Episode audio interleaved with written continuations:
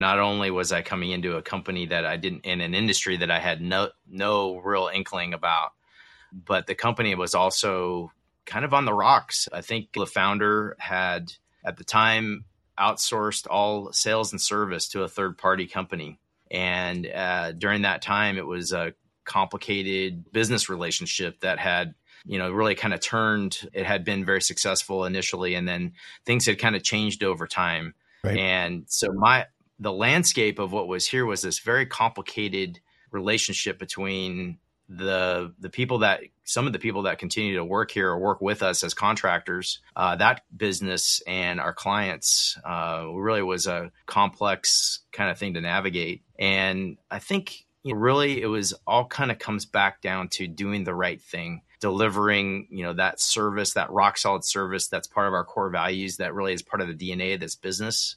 Welcome to Verify in Field, the Millwork Podcast.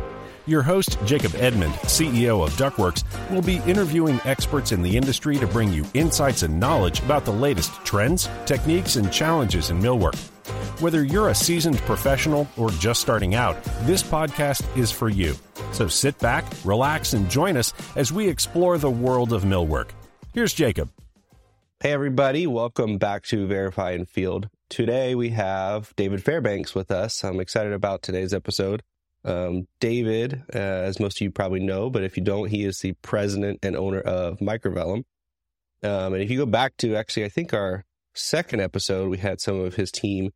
We talked about the foundation library. Um, today, we're going to find out a little bit more about David, his background before Microvellum, and his journey to uh, to to Microvellum, and, and what he's learned about the millwork field today. Thanks for joining today, David. Jacob, thanks so much for having me on. I'm honored to be on your podcast and a big fan of you and what you're doing for this industry. So thank, thanks again. Absolutely.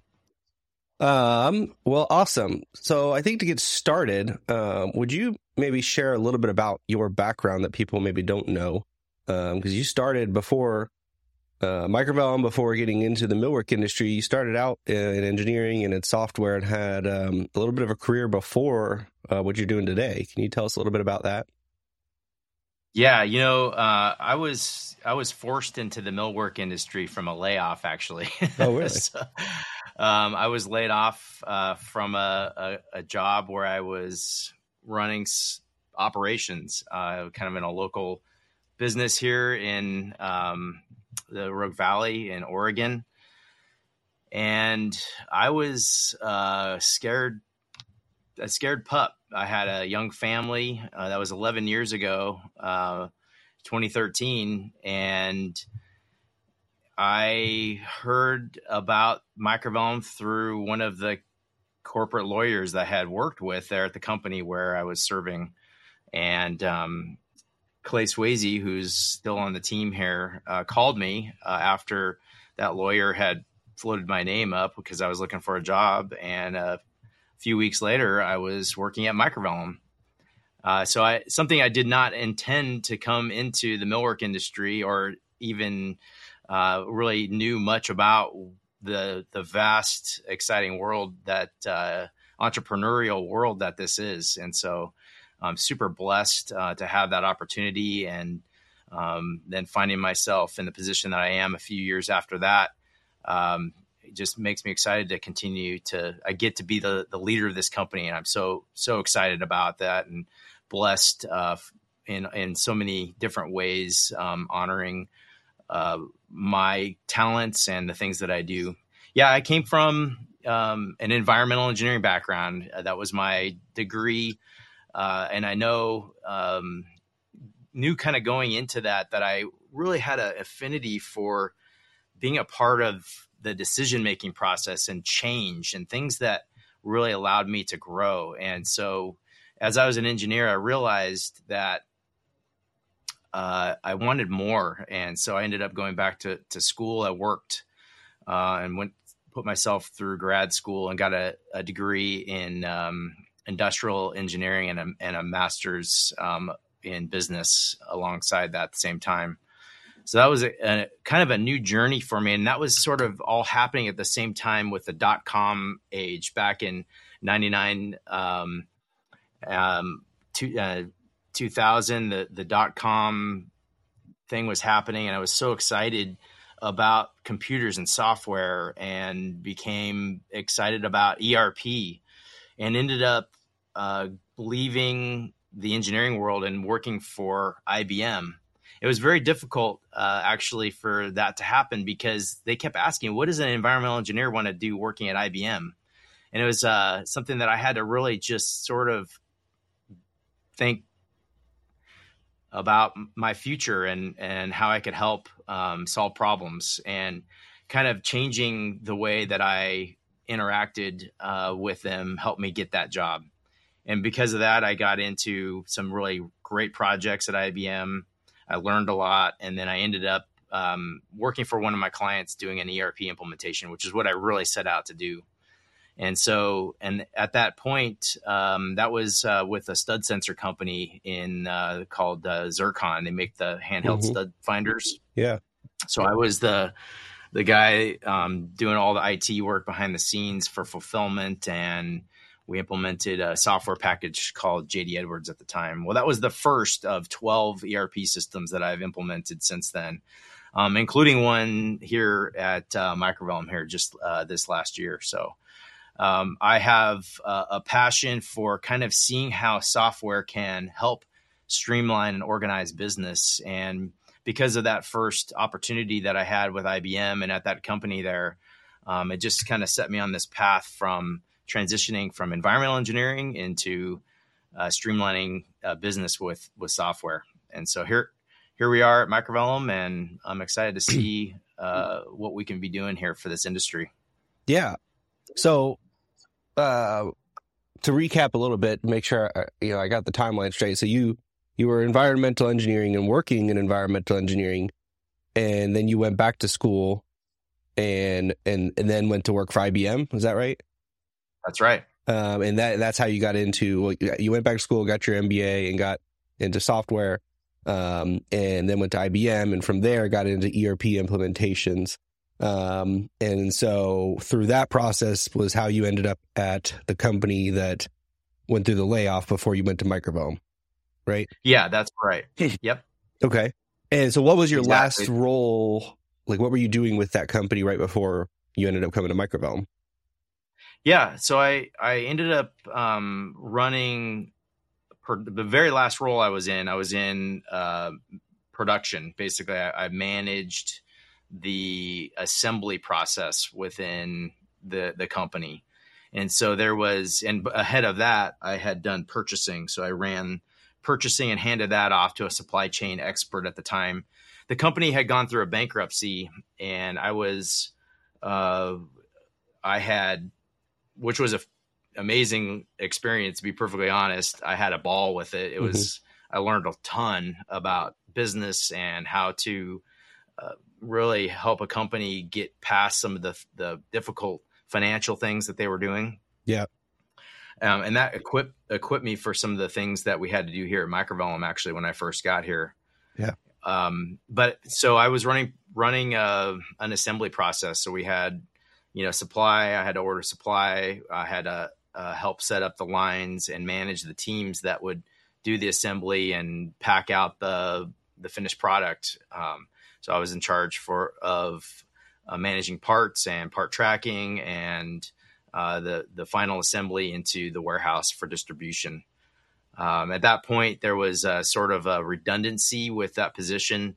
Um, there was a, di- a different person there, and they were going through a purchase, so the buyout of the company was coming. Yeah. I didn't really know that, and so it had led led through a lot of different operational processes with that bankruptcy. Ended up turning. Fixing and running purchasing and then handing that over to an expert.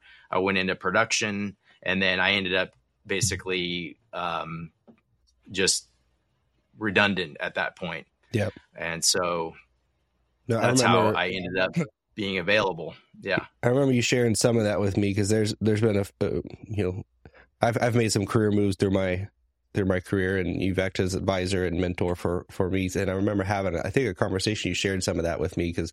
My last role, I was very similar, you know, went through um, uh, a wind down and acquisition of sorts or sell off of asset sale. And similarly, my role you know, no longer existed. And I remember you sharing a little bit about that. And it's one of those things that definitely, uh, you learn a lot through that process, um, that, that shapes obviously your, your, your future going forward. And you can understand and kind of see those things. Of anybody listening has probably been through acquisition or uh, business transition, that a lot of times those go hand in hand as, hey, where, where are the redundancies? Where are the things that we can, we can trim and, and minimize? Um, yeah. So, and, and look at you now. Yeah. You know, you've got your, you've got a business, um, and you've been able to really make the best of it in a lot of different ways. This podcast, um, you're really influencing the industry, and, and the same with me, the opportunities that, that one opportunity, that door closing and another one opening, you know, you always hear that. Yeah. Uh, but really, um, yeah, it's just amazing to see how that uh, kind of transpires. Yeah, sometimes that kind of forces you into a decision you, you wanted to make or were going to make, but you you know you didn't have to until the the circumstances kind of kick you kick you into gear. And and I'm I know I'm yeah. definitely grateful for it, and I think you you're you're a great example of that as well. So you came into Microvelm then, you know, through um, these circumstances and opportunity. You know, talk a little bit about uh, when you came to Microvelm. Uh, what did you find? And kind of how did you start um, diving in and, and getting your hands dirty? Like what what was the state of the company at that point?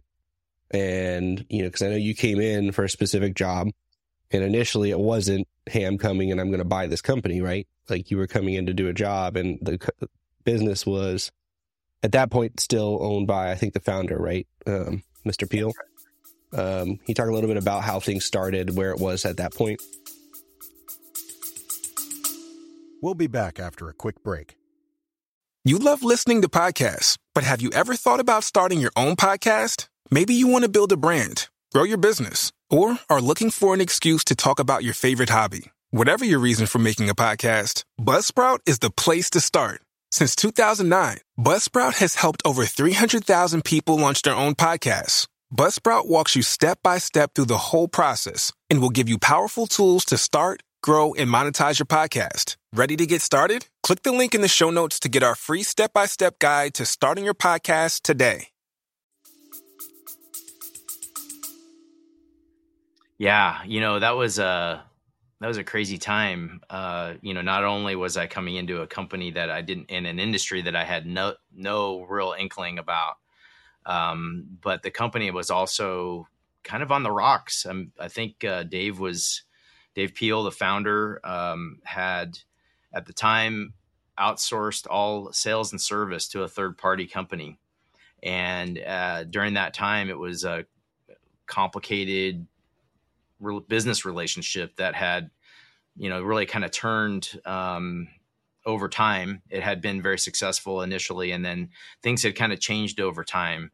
Right. And so my the landscape of what was here was this very complicated relationship between the the people that some of the people that continue to work here or work with us as contractors, uh, that business and our clients, uh, really was a complex kind of thing to navigate. And I think, you know, really it was all kind of comes back down to doing the right thing, delivering, you know, that service, that rock solid service that's part of our core values, that really is part of the D N A of this business.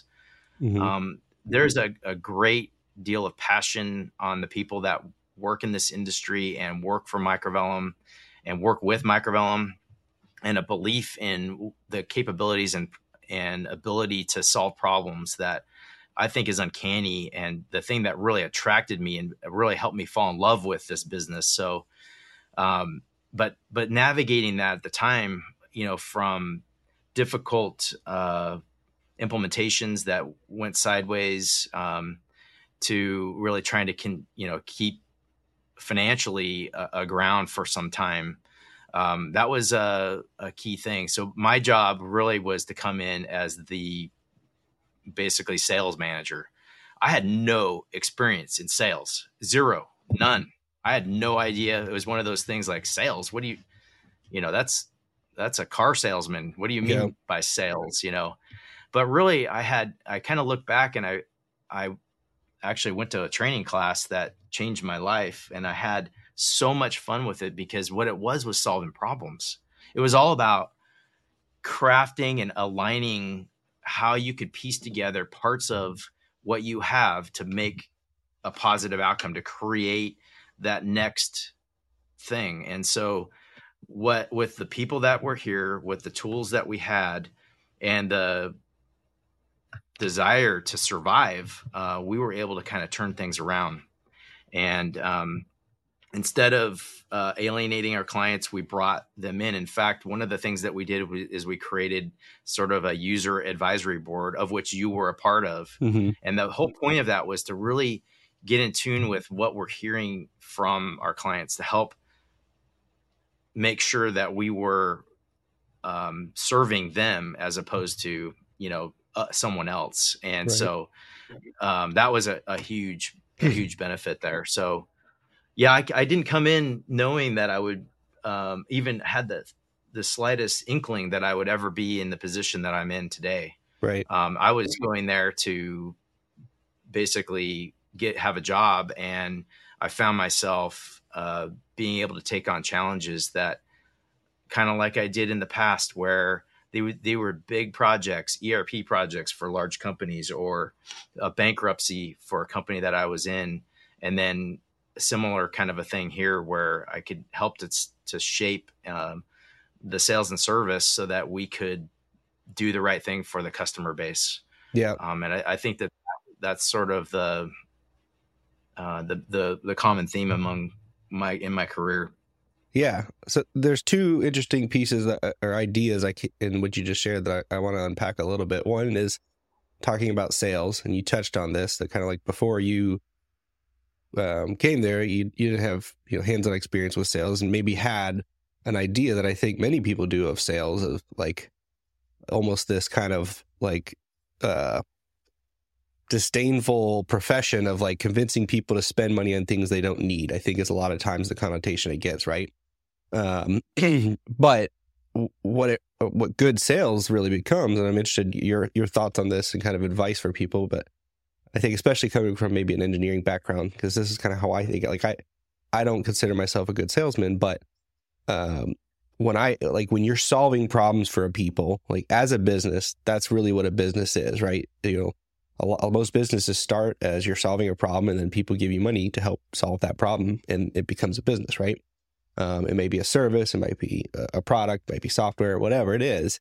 And and when you really know that solution, you believe in it. it it's not really sales in in the common I I think misconception people have of it. It's how do I get the service, the thing that we do well, to the people who need it, and how do we use the business that we've created to creatively solve those problems for people. Um, and I think when you get to that point and you know, I can help this person solve a problem, the, the sales is secondary, right? And it's kind of inherent of like, I want to help them solve a problem, and this is how I can do it by making this sale, so to speak. Um, is that ring, you know, true with you at all, and kind of what your experience was of getting into one, rewriting the ship and kind of bringing sales internally? It seems like also was probably a little bit of that getting back to the core Uh, values of the business of, hey, we're not just outsourcing this, not, you know, because that is a model that can work and is successful, but hey, let's get it back to we're actually solving problems for people, not just trying to to to make a sale. Does that make sense? Yeah. I think it all goes back to the authenticity of what you're trying to provide, right? So um, it, you know, I think you'll, in the industry, you'll hear it's consultative sales. You know, t- to me, it's about It's about um, I have a I have a tool chest, a toolbox, which happens to be the name of our product, which is kind of funny. But I have a toolbox, and that toolbox is made up of service and a and a software tool, and these multiple things in there. How can we couple those, pair them to, and, and how do I how am I listening specifically to what's going on to shape a solution that we can present that provides an R O I. Mm-hmm. And that, to me, there's got to be a reason to do it. And I, I think the biggest thing is being able to communicate how you take those tools, couple them with the people part of it to enable a company to transform what they're doing, to go from, you know, some of the manual processes that they may have to, to that they can rely on and they do really well, to this other thing where they see themselves, you know, kind of envision themselves uh, walking into the office with the hum of things just happening because it's flowing from, you know, from the, the start of this automation that's a, able. You have to be able to paint that picture, that vision, and knowing that you got to start with the little, the little bits and grow with it over time. Um, that, that is the joy of selling. And it's an interesting concept that I never, ever, as a going to school as a uh, engineer, ever thought I'd be a part of, that I yep. end up just absolutely loving. Um, and actually it is engineering. It's just a different thing. So yeah. it, I, lo- I love that. Yeah. yeah. Now, what you just described reminds me of, um, I don't know if you've heard of Donald Miller, but um, he is a, a, a coach, a, a writer, uh, you know, and he's developed this process called brand script or story brand. Um, but it's all about basically the idea of making your customer, your client, the hero in their own story. And as opposed to, hey, I'm selling you, I'm selling you microVellum and this is why it's so great. It's no, through working with microVellum, the you're painting this picture like you just described with the customer. Hey, look, wouldn't it be great if you came in every day and what you're trying to do is made easier by incorporating microVellum as a part of your process, as opposed to here's why microVellum is so great. It's, hey, look, this is what it's going to enable you to do. And what your goal is as a customer, your customers, isn't to use microVellum. Their goal is to make a product. And that's the, one of the tools they're going to use to get there. And so the idea of painting a picture of what problem are you solving for your customer, um, and, and how does it enable them to be the hero in their own journey? Yeah. You know, I think, yeah, you have to, you have to have that vision of, um, where, like, exactly like what you said. And at, at microVellum, actually, we spent some time putting this down. It sounds so simple, and, you know, these statements, uh, when they're written, they look so trite, and, but it really is true. And I think it's core to who we are as a company, but, and I'm just going to read it because I think it's, it says a lot about what we just were talking about. But, you know, our vision at microVellum is we see a world where people have the freedom and flexibility to create extraordinary things with ease. And so for everything that we do, from the software that we create, from the projects that we, we provide, uh, from, you know, the, the tools that we are, um, and the services that we are, are trying to, to, to provide is are all aligned around trying to get to that unattainable vision. That unattainable vision will keep us going forever. And whatever, however we end up doing that is my goal and what we are aligned here to, to try and do. And I, I just, I think, um, that that really encapsulates a lot of what we were just talking about is mm-hmm. the selling part really is about casting a vision that we can be a part of. It's not everything. It's just a part of. And um, I, I love to see the transformation of companies in this industry go from what they were doing to what they could do. And it's just great to hear the stories in the industry where that it has been successful. Yeah. Yeah. The other, the other piece of kind of what, what you were describing that I wanted to unpack and, and kind of get your, your thoughts on is the idea of, you described, you know, you never anticipated or kind of envisioned yourself here. Even when you came to microVellum, it wasn't, oh, I'm going to be the owner or president or whatever one day. Right. Um, And throughout your career, it's been about problem solving, right? You know, with that engineer mindset, how am I solving another problem and kind of building on what I've known to solve bigger and better problems to some extent. And I'm sure you get this, but, you know, a lot of times you get to a stage in your career and then uh, younger, earlier career people will reach out and like, hey, you know, how do I get to where you are? And what advice would you have for me? You know, and I think a lot of times young people think about like, okay, how do I jump to this person I'm, you know, where they're at? And, but that's not how you get there, right? And it, it's not that you planned and set out on this journey with the end goal being, being owner and president of microVellum, but you ended up there. And so I think it's the idea of the advice to those that, you know, I usually try to give is, in general, if you are solving problems for your company, for your boss, for your peers, for your, you know, coworkers, um, you're adding value. And, and that's really what it's about. And through that, you're learning and you're gaining experience. But two, as long as you're adding value, there's a need. You're going to have gainful employment, those types of things. Like, is there any kind of core advice you would offer to younger career people about how to think about that and how to take action today without knowing exactly where you're going to end up?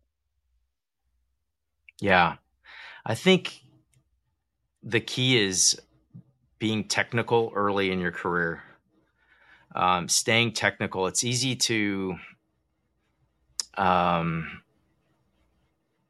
do something that isn't adding, like you just said, adding value. Um, mm-hmm. And it, but really becoming an expert in a particular kind of facet. It doesn't matter what it is, really will help you from a technical standpoint, be able to have the chops to be able to talk to um, any industry in any way, because then you're able to apply what you've learned from that one other technical thing to the other. So, yeah, I mean, I, maybe I'm biased, but jumping from, uh, you know, a pure kind of, you know, generic sort of education or training into this, like what for me, w- I think would be impossible, because I think I had um, a little bit of, even though I didn't know the industry, I did have a background in, you know, manufacturing, industrial engineering, software, that kind of coupled together at one time, um, and experience over time that allowed me to have meaningful conversations with the people that work here, um, and to prove that, you know, yeah, we could, we could get from A to B. And so without that technical deep dive, you know, early in your career, uh, where you're adding value and you're solving problems, um, I think it would be difficult to get much farther unless you're just lucky for some reason, um, right. super lucky. So that, I think my advice is, is stay technical early in your career, and then it will, it'll kind of come. Yeah. Opportunities will come. Yeah. And, and I think that, you know, so related to that, um, cause you've mentioned, you know, that you didn't come from millwork industry initially, right? Your your experience has been since you've been in microbiome, but um, and I think our industry now, millwork is, you know, these are my words, I think is one that likes to to gatekeep so so uh, a lot of, you know, and I think uh, well, it, it, you know, if you didn't grow up on the shop floor, you didn't spend ten years installing, you didn't do this stuff, right? Like you're not you're not one of us type uh, mindsets a lot of times. Um. And I think, unfortunately, a lot of that mindset can limit people, limit organizations from gaining valuable knowledge from external sources, um, or from people that have a lot of knowledge. And so to that point, I guess, are there things that looking back now from your technical hands-on experience prior to microbiome that have carried over, or you've been able to reach back in that toolbox and say, well, this is something I can leverage. This is experience I'm drawing on. This is knowledge I have now that I'm able to apply in this new industry, this new situation. Yeah. You know, you just touched on something. So the reason why I left engineering was because I was limited because of that exact mindset. Mm-hmm. Um, I think that there are, you know, individuals that really are, you know, they're better at the details in engineering than I ever would have been. Right. Um, but there's different, different kind of levels to that technical deep dive that you can do. And people may get joy, more joy from that very, very detailed engineering and development over time than I was getting. And I, I felt limited, and it wasn't moving fast enough, and it wasn't big enough for my personality. Mm-hmm. And so, um, I, I was kind of just thinking back when you were talking about why I left engineering was because of the exact thing that I think could happen in, you know, where you said there's a gate, so to speak, or a um, rite of passage that you have to have to even get into the, to the back office where the mm-hmm. engineering is done. Right. Um, and so, you know, I think you have to have a good environment that the, the company that you're working at has to believe in uh, growth of the individuals and have an interest in, in that for them to continue to grow. Um, and so, and if that's not happening and you have that kind of calling, then it could be a calling for a change, and, and to find a place that where you can do that um, is, is important. And I think um, you got to be willing to, to get out on a limb and do that type of thing. So that a little bit more advice there on that same, that same topic, I think. Um, yeah. And, yeah. and so now, you know, over the last, what is it, ten, eleven, twelve years now, you've been at Microvellum, um, you know, cause you spent, you, you had many years of experience in engineering and in kind of software proper and some other industries. Were there anything, is there anything you've learned since being in the millwork industry and really fully immersed in this kind of bubble we live in sometimes to an extent, right? Um, as every industry kind of is.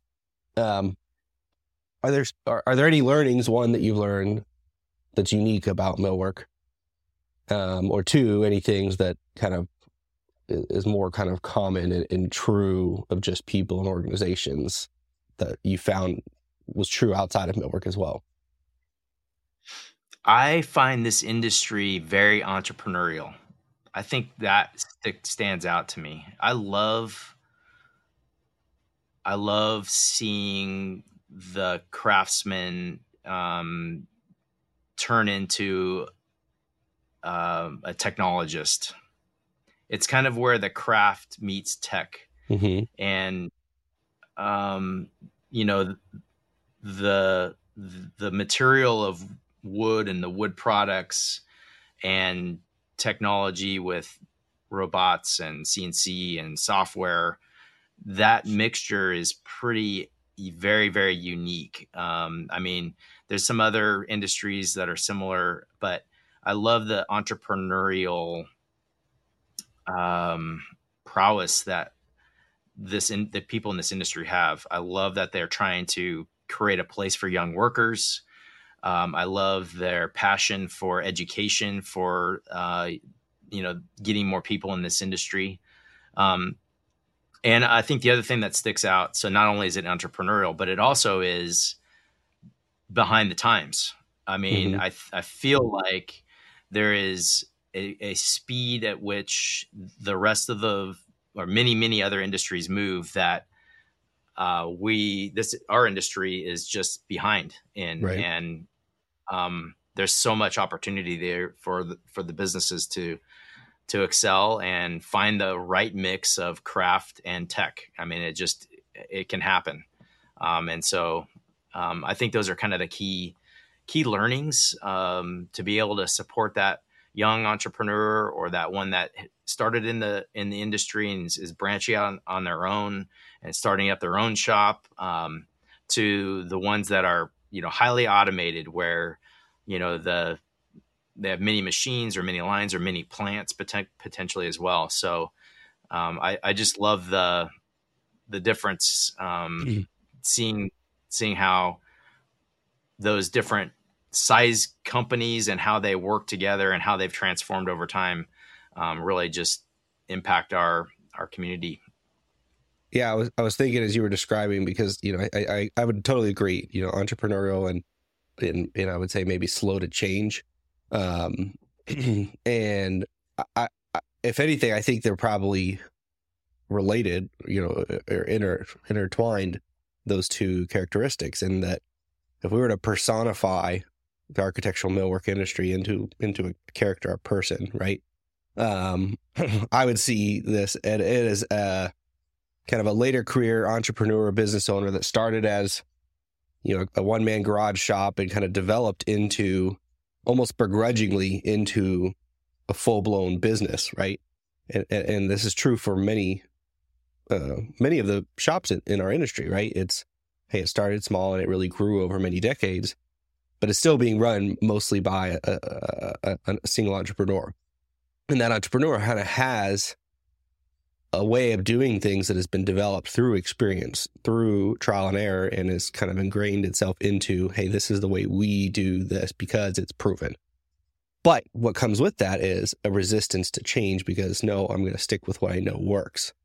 Um, and so I think that, that that characteristic of our industry as a whole, of being sl- resistant to change, slow to change, kind of waiting to see how this new technology works, let other people try it, and we'll adopt it, you know, in ten years once it's proven, um, I think is related to that entrepreneurial side of things, because so much of our industry is, uh, you know, is an established business that is um, slow to change and, and slow to take big risks that are going to put the business, put their people at risk of, um, but has sustained through crises and um, and downturns and things like that.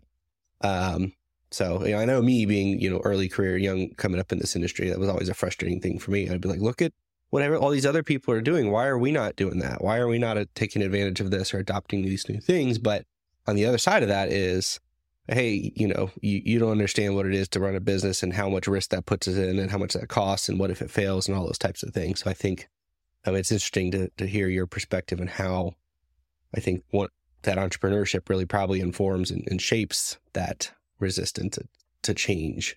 Um, and similarly, you know, like my, my previous company, U S A Millwork, I think is another example of that. That's very quick, very hard for innovation to last in this industry because there's a lot of things that are so um, ingrained and proven that the way they work is how they work.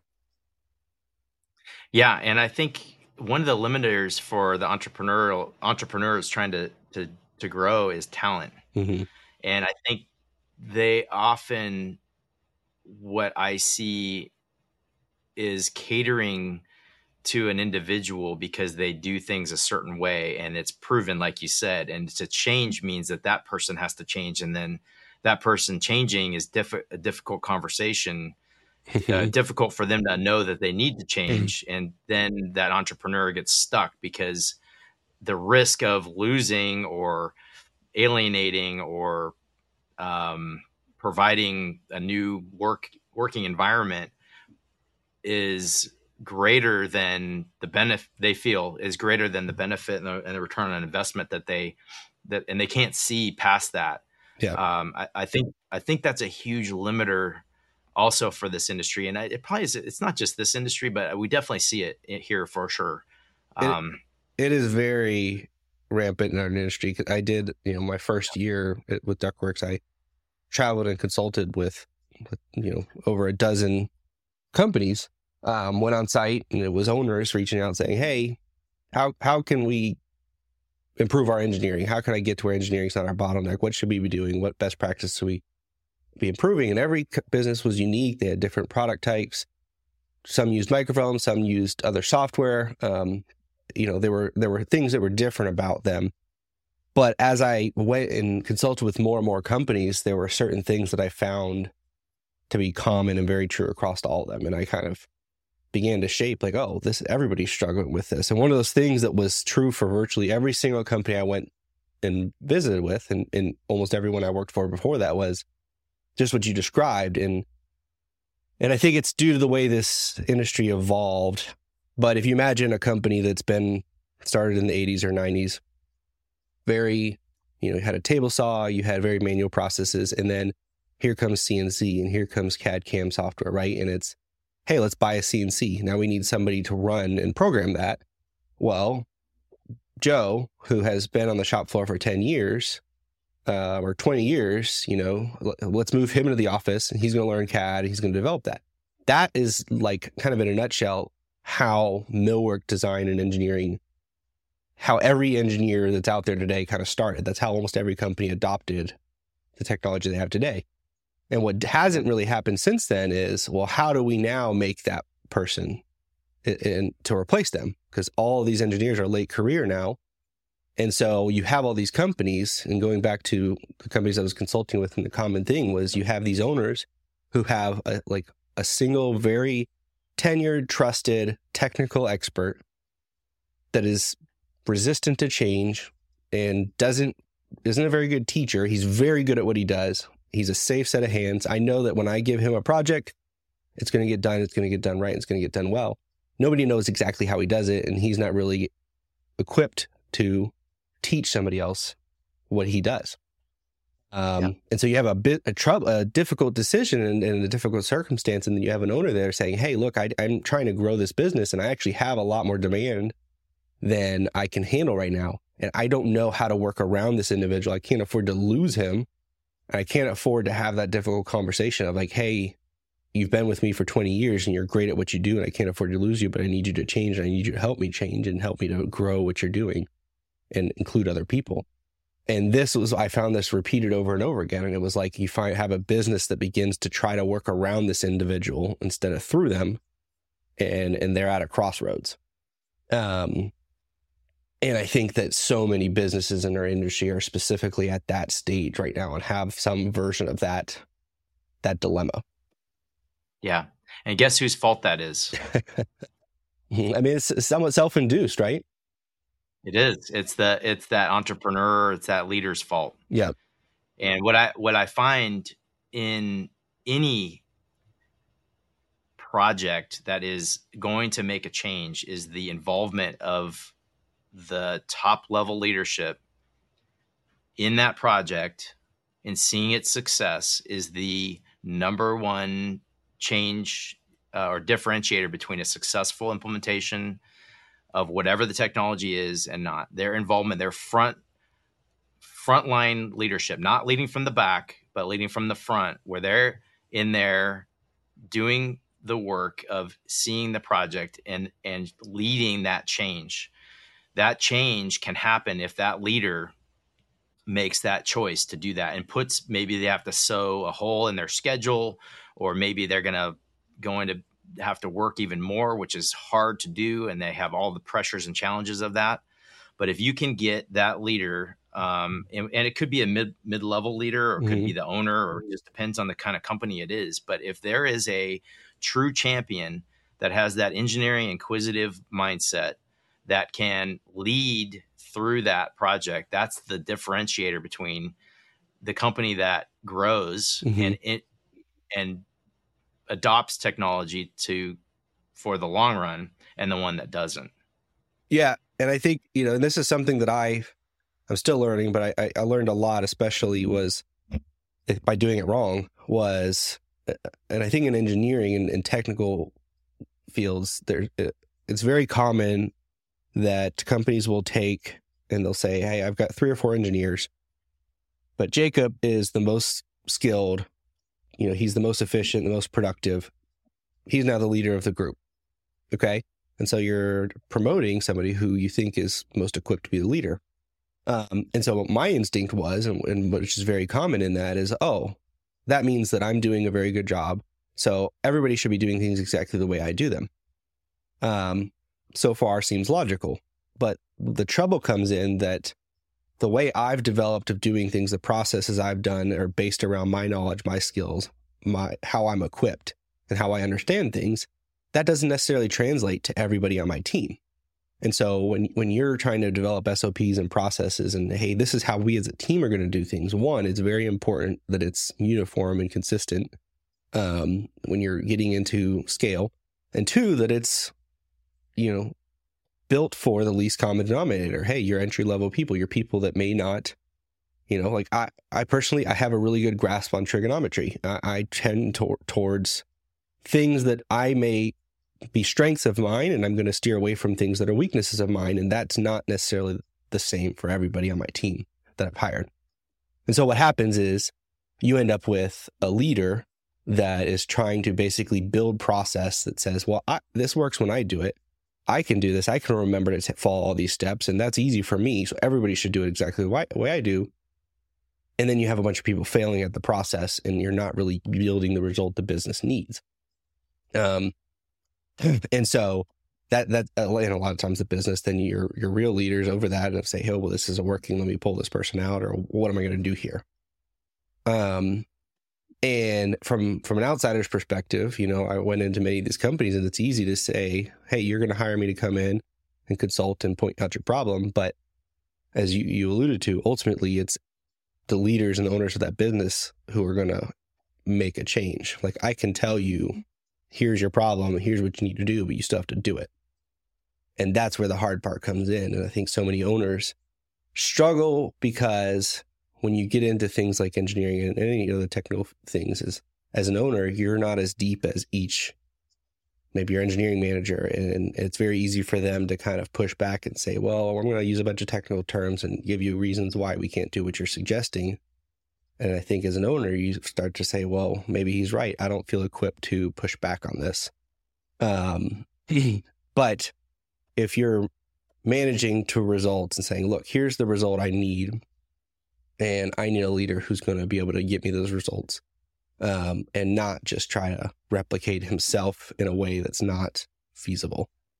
Um, so I think that it is a very difficult problem. And I think for, uh, I, as I've seen now, and I know you have, a lot of people struggle yeah. with with it. Um, in in what you do now and at, at Microvalum, um, how how have you gone about?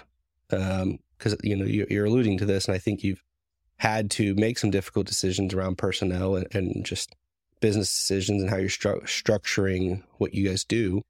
Uh, what advice do you have about uh, that that type of dilemma for a, for an entrepreneur and business owner?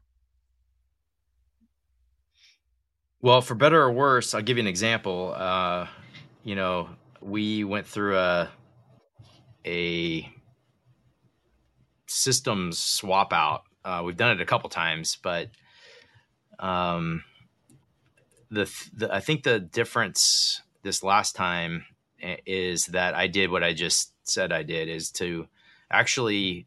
I became a part of learning and understanding and being able to translate the way our business works into that, that solution. Um, so we replaced our entire financial system, our, our, um, our C R M, our licensing system. We have a new portal, all happened in basically about nine months, which is a huge endeavor. Mm-hmm. Um, luckily I'd done it eleven times before. Uh, not to my business. It's the first time really to my business. But again, what I, what I decided to do was really to lead from the front. And when, uh, when that happens, I am able to communicate with the people that are running it day to day about things that come up after the fact or how to design something. And I can actually guide, um, you know, in this case, the consulting company that helped us do it, I was able to guide them and direct them on how we needed it to work so that it worked within, you know, having that business, that understanding of how our business worked without that and that missing link and just giving it to somebody else without that real true passion about what needed to happen. Um, I think we would have failed. It would have cost us double. Um, we would have had, you know, uh, it wouldn't have been done. Right. And so my advice is get plugged in. You know, you learn and then use your delegation skills to get out of it. Basically, you have to, at that point, coach, ask questions, and turn from the doer back into the leader uh, again um, so that your team is equipped to do what they do. And like you said, it has to be lowest common denominator. It has to be as bulletproof as possible for the people that come in that are new, brand new into the organization. Right. Um, you need to make it so that it's, it's repeatable and, and um, there's a certain tenaciousness that has to happen with that. So I think um, for me, it's about high level leadership, plugging in f- in the front, not in the back. You got to do it from the back. That's where everybody wants to be, but really in the front. And actually that's where I find the most joy is in these big projects and problems that I get to solve. Yeah. It's interesting because it, it really, you know, calls back to your advice earlier about getting starting technical. Um, and, and with this, what you just described is, well, we have a new, you know, software we need to implement and we need to build it to work front to back. And, and as a leader, I'm going to actually dive in hands on and understand what it needs to do. And I'm actually going to do that task, process, whatever, and, and set up to where now I can hand it off to somebody and delegate that. And they have a process in place that they can replicate and I know works. Um, but it starts with understanding and, and really getting hands on with it. And, and that is something that I find, you know, even in, in consulting. And I think probably a lot of this is with customers of, of a software like Microvalum is their owners are coming at, with, with an expectation of, I'm going to buy a solution to a problem. which is partly what you're selling, but um, really nothing is that simple of, like, there's no silver bullet to understanding hands-on, like, what is what is the problem you're trying to solve, and to be able to evaluate whether this one, the software I'm trying to buy or this thing I'm trying to implement is going to do that and how it's going to do that. Um, and and you guys, I know it, with Microfoamer is uh, very, that, that's how you present your product is, is, okay, yes, we have a library, yes, we have all these solutions, but you as a customer, as a consumer, as a user need to take ownership of, like, how are we going to implement this and how are we going to use it, and, and what pieces of it make sense for our business. Um, and I think that really goes with anything. And a lot of times when you get into the weeds as a business owner of, I just want this problem solved and I don't have the capacity to dive in. Um, but nobody's really, you know, going to do that for you. If you do, you take the risk of uh, it not being really fully understood. Um, yeah. Um, well, awesome. Or adopted. It won't or adopted. Adopt. You can't get it. Yeah, yeah, exactly. Yeah, yeah. Because, I mean, really, you know, when it comes to solutions, you have wasted a bunch of money. Right. Yeah. Which, which happens a lot. Hey, well, we've got this software we invested or this process we adopted and sitting on a shelf because nobody's adopted it. And that's where, I mean, change management is really where it comes in. Um, and I think that uh, it, it's not just writing a check. You know, the, the it's easy to write out a blueprint or an S O P or say, hey, if you just do this, this, and this, it works. But not, the best solution doesn't matter if people don't use it. And th- this is actually something I, I learned in, in architecture school, and really why I quit. It frustrated me because I would have these reviews, and I was coming from a, a very practical mindset. And what I didn't understand at the time was that in undergrad, we were really learning about the design process. I, you know, and I was trying to be a contractor. I was trying to say, well, this you, you couldn't build that because of this technical reason.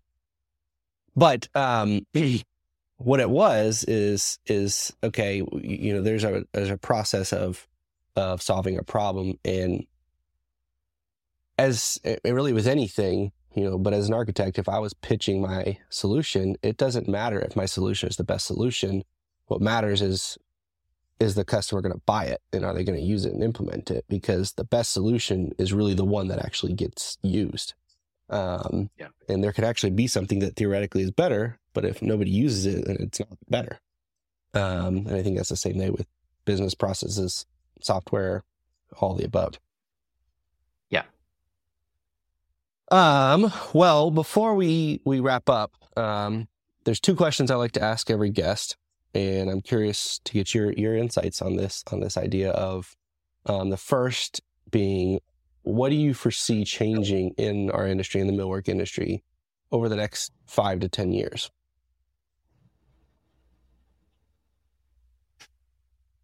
I see, um,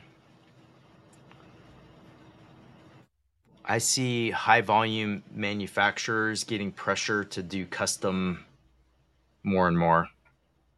So in other words, co- sort of that mass customization in a lights out environment, mm-hmm. I guess, where uh, there's demands from the market for things that aren't just the cookie cutter um applications. And so uh, I believe that this industry um, basically will see more and more of that kind of automation mixed with the ability to customize very quickly. Mm-hmm. Um, so I, we see that today.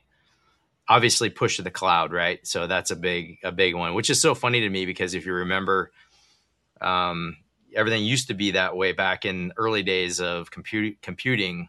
And now we're kind of, you know, this industry is finally getting to that point where the whole um, P C server on-prem type thing is, is going to migrate more and more back to the, the large monolithic uh, cloud-based solutions that we used to have in the, in the old days, but with the, with the modern platforms. So that that's obvious, you know, definitely obvious. Um, I think for microfoam specifically, um, I see us being, I would like to see us be, uh, drawing tool agnostic. So not necessarily always an AutoCAD or always uh, Revit or al- always uh, Inventor, mm-hmm. but being able to manufacture data that's necessary to to create whatever they want with ease, right? That goes back to our vision, uh, despite the the drawing platform that the company happens to to like. Right. So ideally, that's what what I see happening in our industry as well, is people can pick and choose, um, and you know there'll be benefits to one or the other. Um, so and and I guess I, for Microvellum, I see us really having a, a large footprint in everything, starting with estimating and design, um, all the way through, um, you know, the engineering of the products that are used in that design, to custom custom engineering, um, manufacturing processes, and the shop floor field um, management as well. So, and other industries potentially, right? Um, yeah, other kinds of industries that are conducive to what we do, and maybe plastics or metal or something like that. So, awesome. um, but in our industry, I see a consolidation of of those kinds of things all into single platforms. Yeah, definitely. Nice. Yeah. So making it more of, you know, what uh, is not, like you said, it's agnostic, not tied to a single. It's more based on what, what makes sense for the client and what they're using it for. But the core of it is what Toolbox is built to do, the data and, and the manufacturing. Yep. Um, yeah. We're in the data business, actually. Yeah. Yeah. yeah. Yeah. Well, on the flip side of that, what do you see staying the same over the next five to ten years? I think finding talent is going to be difficult, continue to be difficult. Yeah. I think our clients finding talent, um, you know, that, that can, that is equipped, um, and eager to participate in this industry. Um, I think we need to glam it up a bit, um, for that to kind of attract the people that want to be in here, so that it's okay and good. And I think I do see some of that happening, mm-hmm. but I think it's gonna be very slow. Yeah. It is very slow. Yeah. And I, I think, again, I think this industry does move slowly, very slowly. Um, I think that that's not going to change. It's pressing in, um, and we'll continue to be slow adopting technologies. Uh, but I do see, I see that changing, but it's still a slow change, slow rate of change. Right. Awesome. No, I agree. I, think I don't want to awesome. think that way, but I think that that's the facts. Yeah. Yeah. so no, I think, I think that's, I think it's very yeah. true. Um, and I think it's exciting to hear, you know, your thoughts specifically about Microvellum and where you see you guys go in the next five to ten years. Um, and I'm excited to, to, uh, to see that journey continue to unfold. Yeah. Well, thanks. I really appreciate you taking time to, to, to share today, David, about your, your journey. Um, a lot of insights that I think are really valuable for people trying to make a career in this industry, and really in any industry. Um, for people that are interested in finding out more about Microvellum or just about David, um, what's the best way for them to uh, to to reach out or to to find out more? Yeah, of course. Uh, I, I mean, our website's a great place to start. Um, Instagram, Facebook, LinkedIn, uh, but our website, w w w dot microvellum dot com. And um, we're we're everywhere in all the places. So awesome. Uh, yeah, it's really we'll make great. sure to link that for everybody in the show notes, and uh, look forward to having you on in the future and continuing to to uh, see follow along with this journey with Microvellum. Jacob, thanks for all you do. Again, it's a pleasure. I appreciate uh, the chance to be on here, and uh, have a, a wonderful day. Thanks. Awesome. Absolutely. Thank you for listening to today's episode. Do you want to stay up to date about industry insights, new content, and our community of millworkers? Go to ductworks m w dot com to sign up for our newsletter. I'll see you in the next episode of Verify in Field.